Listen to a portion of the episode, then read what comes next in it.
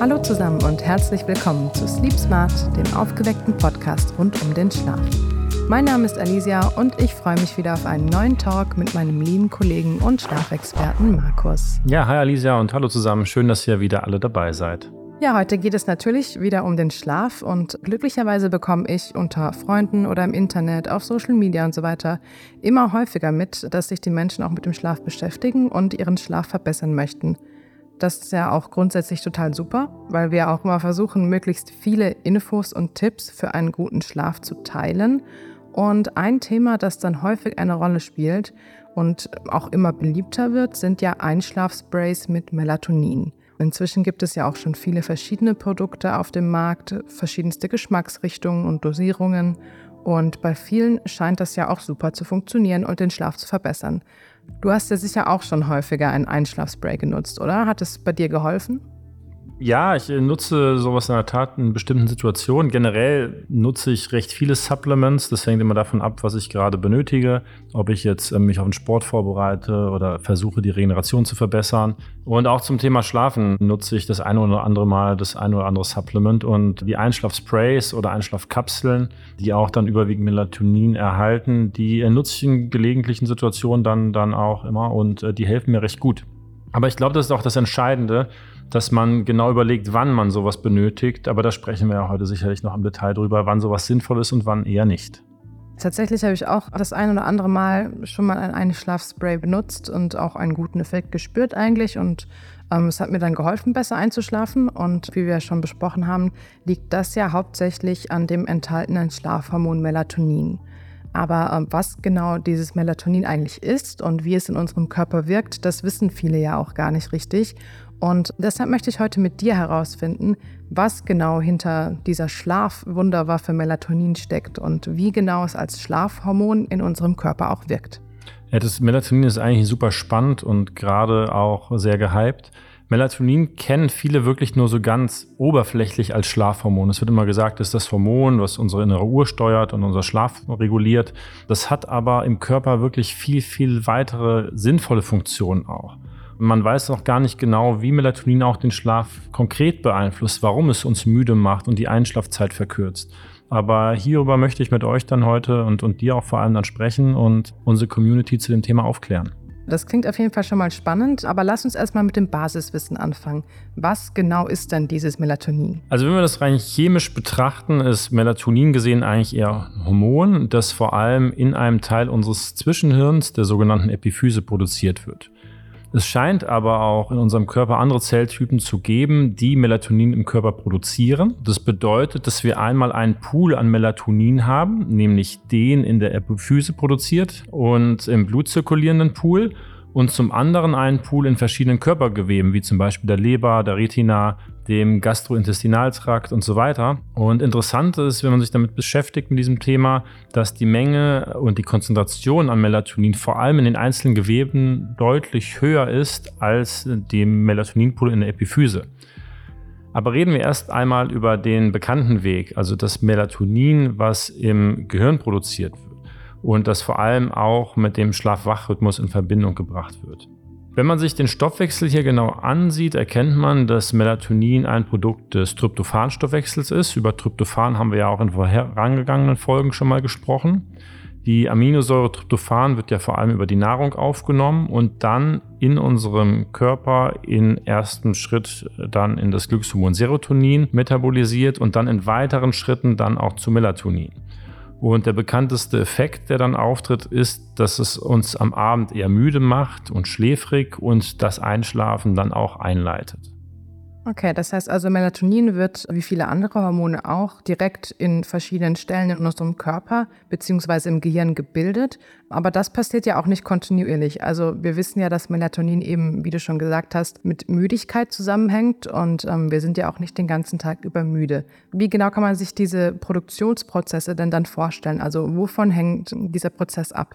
In erster Linie erstmal von dem Gehalt an L-Tryptophan im Körper. Also wenn ich zum Beispiel eine eingeschränkte Ernährung habe, kann das meine Melatoninkonzentration beeinflussen. Vor allem aber auch natürlich an der Stoffwechselaktivität in diesem Melatoninstoffwechsel. Und da Melatonin zentral mit unserer inneren Uhr und der zirkadianen Rhythmik zusammenhängt, hängt die Produktion auch stark von dem Tag-Nacht-Verlauf ab. Interessant ist hier, dass einer der letzten Stoffwechselschritte von der Intensität des Lichtes abhängt. Also es ist ein lichtsensibler Stoffwechselschritt. Das hängt an einem sogenannten Enzym, der sogenannten Serotonin-N-Acetyltransferase, kurz NAT genannt.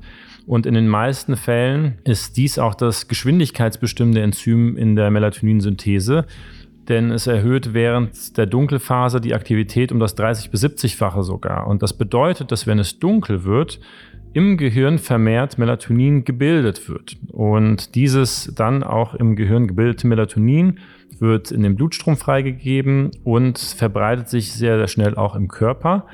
Es kann sich auch sehr gut im Körper verteilen, weil es durch die ganzen physiologischen Barrieren, die wir haben, wie die Blut-Hirn-Schranke oder auch die Plazenta, sehr, sehr gut durchkommt.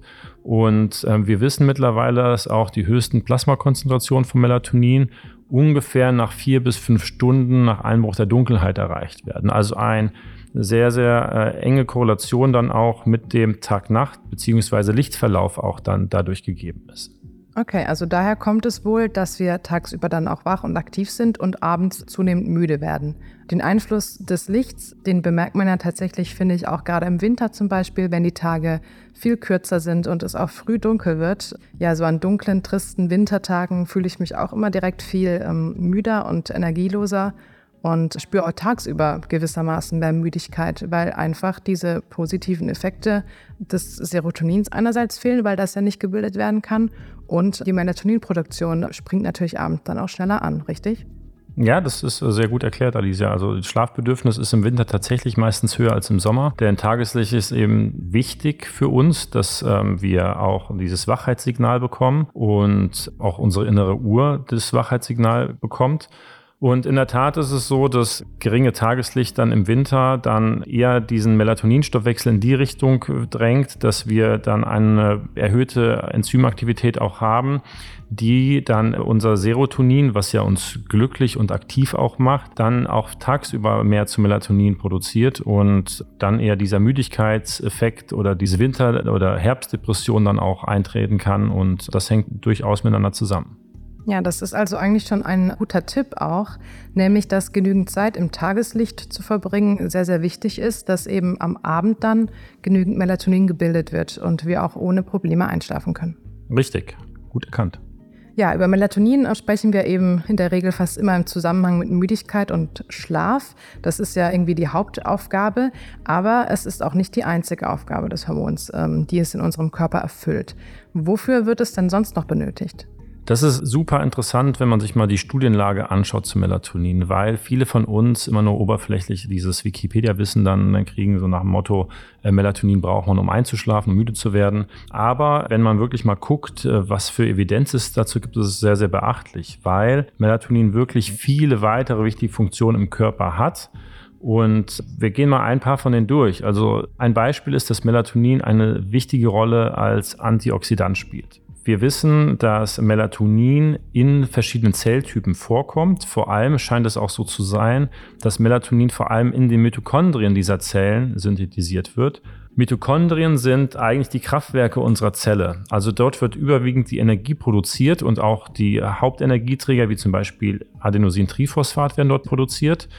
Unabdingbar eigentlich für die Aufrechterhaltung von ja, Zellgesundheit das, ich sag mal, negative Beiprodukt immer im Energiestoffwechsel ist, dass auch Anti- oder Sauerstoffradikale produziert werden. Also wenn ich Energie produziere, produziert unsere Zelle in der Regel auch freie Sauerstoffradikale und äh, die müssen eingefangen werden, ganz einfach gesagt, weil sie sonst die Zelle schädigen können. Und das Melatonin wird anscheinend in den Mitochondrien auch produziert und hat dort vor Ort dann eine direkte antioxidative Wirkung und äh, dementsprechend ist auch zellproduktiv und schützt die Zelle einfach von diesen Sauerstoffradikalen. Zudem auch ein sehr, sehr interessanter Link ist der positive Effekt von Melatonin auf die Energieproduktion per se. Das heißt, es scheint so, dass Adenosin-Triphosphat durch Melatonin besser gebildet werden kann.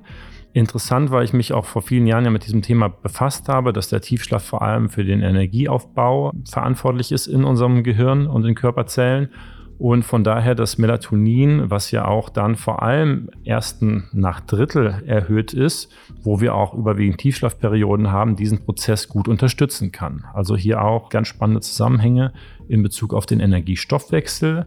Und zu guter Letzt gibt es auch mittlerweile immer mehr Studien, die auch den äh, antioxidative Wirkung äh, nicht nur beschreiben, sondern auch eine entzündungshemmende Wirkung. Das heißt auch äh, inflammatorische Prozesse, die im Körper auftreten durch Melatonin reduziert werden können, was eigentlich zeigt, dass Melatonin auch sehr eng mit unserem Immunsystem verbunden ist. Also hochspannend, was es hier an Evidenz mittlerweile gibt. Ja, super interessant, wie viele Funktionen so ein Hormon dann tatsächlich auch erfüllt. Und das bedeutet umgekehrt natürlich auch, dass es ganz wichtig ist, dass wir genügend Melatonin zur Verfügung haben, damit all diese Prozesse und unser Körper natürlich einwandfrei funktionieren. Tatsächlich kommt es ja aber doch irgendwie oft vor, dass dann zu wenig Melatonin gebildet wird und wir dann zum Beispiel abends nicht so richtig müde sind und auch nicht gut einschlafen können. Wir wissen ja, dass Einschlafprobleme viele Ursachen haben können. Aber wir dürfen nicht vergessen, dass auch auf zellulärer Ebene die Prozesse essentiell sind für eine optimale Regeneration im Schlaf. Und Melatonin scheint hier eine sehr, sehr wichtige Rolle zu spielen bedeutet, wenn wir zu wenig Melatonin im Körper bilden, dann kann das durchaus dazu führen, dass wir schlechter einschlafen, dass wir weniger Müdigkeit am Abend verspüren und dass auch vielleicht verschiedene protektive Mechanismen während des Schlafes schlechter ablaufen. Deswegen sollte man am Abend vor allem darauf achten, dass unser Körper eigentlich äh, gute Voraussetzungen kriegt, um genug Melatonin zu produzieren. Bedeutet äh, auf die Ernährung achten, L-Tryptophan als Aminosäure haben wir angesprochen und auf ein reduziertes Licht vor allem achten, weil wir äh, dadurch einfach auch die Aktivität der Enzyme erhöhen, wenn es dunkel ist, die einfach Melatonin produzieren. Ja, Tageslicht ist, wie du sagst, schon ganz wichtig. Ich denke aber für einen gesunden Lebensstil ist es sowieso gut, wenn man tagsüber natürlich auch mal rausgeht und Zeit an der frischen Luft verbringt. Eine andere wichtige Sache, die vielleicht noch hinzukommt, sind auch Bildschirme bzw. digitale Medien. Die nutzen wir im Moment vermehrt auch abends. Das Bildschirmlicht, das hatten wir, glaube ich, auch schon mal diskutiert, ist relativ schlecht für die Melatoninbildung natürlich, weil wir die Dunkelheit benötigen. Meinst du denn, dass das Interesse auch an Melatoninprodukten oder an Einschlafprodukten vielleicht auch ein bisschen mit dieser digitalen Gesellschaft zu tun hat? Ja, nicht nur. Also große Teile unserer Gesellschaft, vor allem auch mittlerweile die jüngeren Generationen, interessieren sich wirklich zunehmend für einen gesunden und optimierten Lebensstil. Und die Gesellschaft ist aufgeklärter. Man findet einfach viel schneller überall auch Informationen. Nicht immer die richtigen, aber generell auch die Informationsfülle ist größer geworden und besser erreichbar geworden. Und äh, viele suchen einfach auch nach guten Lösungen, um ihre Gesundheit zu verbessern, den Schlaf zu verbessern, die Performance zu verbessern. Und äh, von daher, glaube ich, versuchen auch viele Menschen ihren Lebensstil, habe ja viel auch mit der Gaming-Community zum Beispiel zu tun, so zu optimieren, dass äh, sie viele Dinge unter einen Hut bringen können. Und wenn ich viel vorm Rechner abends bin, weil das ein Teil meines Berufs oder meines Hobbys ist, dann versuche ich vielleicht dann im Nachgang durch gewisse Supplements ja negative Effekte von Bildschirmlicht dann zu reduzieren. Was nicht immer der richtige Weg sein muss, aber hier ist, glaube ich, Aufklärung ganz wichtig. Was, glaube ich, generell wichtig zu verstehen ist, dass mit dem Alter die natürliche Melatoninproduktion abnimmt. Und das ist etwas, was wir auch nicht verhindern können. Auch der Lebensstil hat natürlich einen direkten Einfluss auf Melatoninspiegel, wie Bildschirmzeit, die wir gerade genannt haben. Und von daher sollte man hier genau schauen, dass man mit den Faktoren Ernährung, Lifestyle, Intervention etc. auch guckt, dass man eine gesunde Melatoninproduktion und dementsprechend gesundes Schlafverhalten aufrechterhalten kann. Okay, also das sind auf jeden Fall wichtige Dinge, aber das wissen wir aus dem täglichen Leben auch, das funktioniert eben nicht immer. Wie du schon sagst, in der Gaming-Community kann man eben irgendwie nicht auf das Bildschirmlicht verzichten. Dazu gibt es ja eben diese Melatonin-Sprays zum Beispiel oder insgesamt Supplements mit Melatonin. Wie genau funktionieren die denn dann? Also wann, in welchen Situationen lohnt es sich wirklich, ein Melatonin-Supplement einzunehmen? Ja, die Melatonin-Supplements, darüber verabreichst du deinem Körper natürlich synthetisch generiertes Melatonin, was aber trotzdem eigentlich wie das natürliche Melatonin wirkt, weil es an die gleichen Rezeptoren dockt. Die kann man nutzen in Situationen, wo der Körper einfach einen Melatonin-Peak benötigt. Also ich persönlich habe Melatonin immer bei Langstreckenflügen gerne genommen, war vor allem Reisen aus den USA nach Deutschland oder auch wenn ich mal in die andere Richtung nach Australien geflogen bin oder so, hat mir das sehr geholfen, mich an die, ähm, ich sag mal, neue Zeitzone anzupassen. Melatonin hat nämlich einen direkten Effekt auch auf die innere Uhr, kann auch quasi die innere Uhr beschleunigen oder nach vorne drehen ein bisschen und ähm, kann auch dazu führen, dass man schneller dann die Einschlafzeit verkürzen kann, auch an Orten, wo vielleicht die innere Uhr dann noch gar nicht auf die Ortszeit getimt ist. Von daher, positive Effekte sind nachgewiesen von Melatonin auf die zirkadiane Rhythmik und auf die Reduktion dann auch von Jetlag-Effekten. Wenn man Kapseln oder Sprays konsumiert, wird das Melatonin über die Schleimhäute oder dann auch am Ende über den Magen aufgenommen, in Blutkreis draufgebracht und fördert dann dementsprechend über gewisse Prozesse das Einschlafen und auch die Adaption an Zeitzonen. Was ist der Unterschied zwischen Kapseln und Sprays? Also gibt es einen Unterschied oder ist das einfach nur die Darreichungsform? Also allein von der Darreichungsform her sind Sprays für viele einfacher zu konsumieren. Die sind auch meistens recht clean, weil in dieser Liquid nicht so hochdosierte Wirkstoffe dann über den Sprühkopf verabreicht werden können bedeutet meistens sind Melatonin-Sprays, beinhalten die nur Melatonin und vielleicht noch ein, zwei Vitamine oder irgendwelche Pflanzenextrakte. Funktionieren der Regel sehr gut, werden dann über die Schleimhäute im Mund aufgenommen, gelangen schnell auch dann in den äh, Körperkreislauf und äh, wirken eigentlich recht effizient auch. Kapseln können den Vorteil haben, dass sie höher dosiert werden können und auch andere sinnvolle Inhaltsstoffe zusätzlich beinhalten können, wie zum Beispiel B-Vitamine, Magnesium oder Zink. Das sind alles zum Beispiel auch Substanzen, Substanzen, die unter anderem für die Verstoffwechslung des Tryptophans in Melatonin auch erforderlich sind, bedeutet, dass sie einen zusätzlich positiven Effekt auf unseren Melatoninstoffwechsel im Körper haben können. Ja, eine Frage, die vielleicht viele auch beschäftigt, die darüber nachdenken, eben Melatonin-Supplements einzunehmen, ist, ob man eigentlich zu viel Melatonin im Körper haben kann. Also kann das schädlich werden? Ja, also die Dosis macht immer das Gift quasi und zu viel Melatonin wirkt sich vor allem auch durch einen starken Hangover-Effekt aus. Also wer schon mal Melatonin-Supplements probiert hat, weiß, dass ein negativer Effekt sein kann, dass man sich auch nach dem Erwachen sehr abgeschlagen und matt fühlen kann.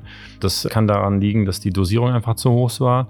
Das heißt auch vermehrte Müdigkeit am nächsten Tag, gegebenenfalls Kopfschmerzen, Magen-Darm-Probleme können auftreten. Also man sollte auf zu hohe Dosierung in der Regel verzichten. Wenn man das mal für sich ausprobieren möchte, empfiehlt sich vielleicht zu Beginn 0,5 Milligramm oder 1 Milligramm. Zu hohe Dosierung würde ich am Anfang nicht nehmen, weil wenn man starke Schlafprobleme hat, sollte man eher an der Lösung anderweitig arbeiten und nicht versuchen, das mit Melatonin zu therapieren. Da hast du vollkommen recht, aber wenn man Melatonin-Supplements nun einnehmen möchte, kann man das dann auch regelmäßig machen oder gewöhnt sich der Körper dann irgendwann daran und reduziert zum Beispiel die eigene Produktion, weil er das ja von außen zugeführt bekommt? Das ist eine häufige Sorge, die viele Menschen haben. Es gibt ja im Körper so Feedback-Mechanismen, wenn man zu viel von außen zufügt, dass die innere Produktion reduziert wird. Ich sag mal, bei den Konzentrationen, die üblich sind, wenn wir im niedrigen Milligramm-Bereich agieren, dann ist bei einer, ich sag mal, anwendungsbezogenen Konsum eigentlich nicht davon auszugehen, dass wir einen direkten Effekt auf die körpereigene Produktion haben. Also ich würde immer den Konsum nach Bedarf empfehlen wenn ich das Thema habe einer anderen Zeitzone, wenn ich im Schichtdienst arbeite, wenn ich generell auch Einschlafprobleme habe, kann Melatonin kurzfristig mal ausprobiert werden. Das als Dauerlösung zu nehmen bei, ich sag mal, Menschen im mittleren und jungen Alter, muss nicht zwangsläufig sein. Also muss für sich, glaube ich, die richtige Lösung finden. Vielleicht dann mehr über eine ausgewogene Ernährung gehen, regelmäßige körperliche Aktivität, viel Tageslicht etc. Das sind ja Dinge, die körpereigene Produktion ja auch beflügeln können. Also es ist natürlich ganz klar, dass man bei Schlafproblemen und besonders bei wiederholten Schlafproblemen, wie du schon sagst, erstmal herausfinden sollte, warum diese Probleme entstehen und was dahinter steckt und eben nicht nur Supplements oder Schlaftabletten auch einfach einnehmen, um das irgendwie, um dem gegenzusteuern. Also deine persönliche Anwendungsempfehlung, wenn ich das jetzt richtig rausgehört habe, ist auf jeden Fall nach Bedarf beim Reisen. Aber hast du noch mehr Tipps oder Situationen, in denen ein Melatonin-Supplement wirklich super sinnvoll sein kann? Ja, wir haben viel Kontakt ja auch mit Menschen, die im Schichtdienst arbeiten. Da kann es durchaus sinnvoll sein. Also Schichtarbeiter haben ja in der Regel das Problem, dass sie auch ihre innere Uhr immer wieder umstellen müssen. Da kann Melatonin auch helfen, die Einschlafzeit zu verkürzen. und Leute, die temporär halt Ein- und Durchschlafstörungen haben. Also Melatonin ist dafür bekannt, die Einschlafzeit zu verkürzen und auch den Jetlag-Effekt zu reduzieren. Ich persönlich, dadurch, dass ich mich jetzt so stark mit der Studienlage auseinandergesetzt habe und äh, man sieht auch, dass es eigentlich keine großen negativen Effekte von Melatonin gibt, glaube, dass äh, diese Substanz in der Zukunft noch viel, viel mehr positive Sachen mit sich bringen wird. Es gibt Studien, die auch schon gezeigt haben, dass positive Effekte in der Krebstherapie zu erwarten sind, etc. Das ist noch sehr früh, das ist noch nicht komplett natürlich auch von der Evidenz gesichert, aber ich glaube, Melatonin ist eine Substanz, die im Körper Körper noch oder generell noch viele positive Effekte mit sich bringt und ähm, die Evidenz wird dazu nehmen. Also von daher bin ich Freund dieser Substanz. Ja, dann bleiben wir mal gespannt, ähm, was sich in Zukunft noch so entwickeln wird. Aber ja, Reisen, Einschlafzeit verkürzen, Schichtarbeit, da haben wir jetzt, glaube ich, wirklich einen umfangreichen Überblick über dieses berühmte Melatonin gewonnen. Wir haben erfahren, wie es unter dem Einfluss von Tageslicht gebildet wird, an wie vielen wichtigen Körperfunktionen es eigentlich wirklich beteiligt ist und warum dieser Einschlafspray-Trend aktuell auch so verbreitet und beliebt ist. Wenn ihr wissen möchtet, wie euch Melatonin eben dann auf Reisen auch besonders eine tolle Unterstützung für einen besseren Schlaf sein kann, dann hört gerne auch in unserer nächsten Folge wieder rein. Da geht es nämlich eben um Schlaf auf Reisen. Wir geben euch ganz viele Tipps rund um dieses Thema und erklären euch, wie ihr für erholsame Urlaubsnächte sorgen könnt. Für heute war es das erstmal. Vielen Dank, Markus, für die vielen Infos und ich freue mich schon auf das nächste Mal. Macht's gut und bis bald. Ich danke dir, Lisa. Bis bald zusammen.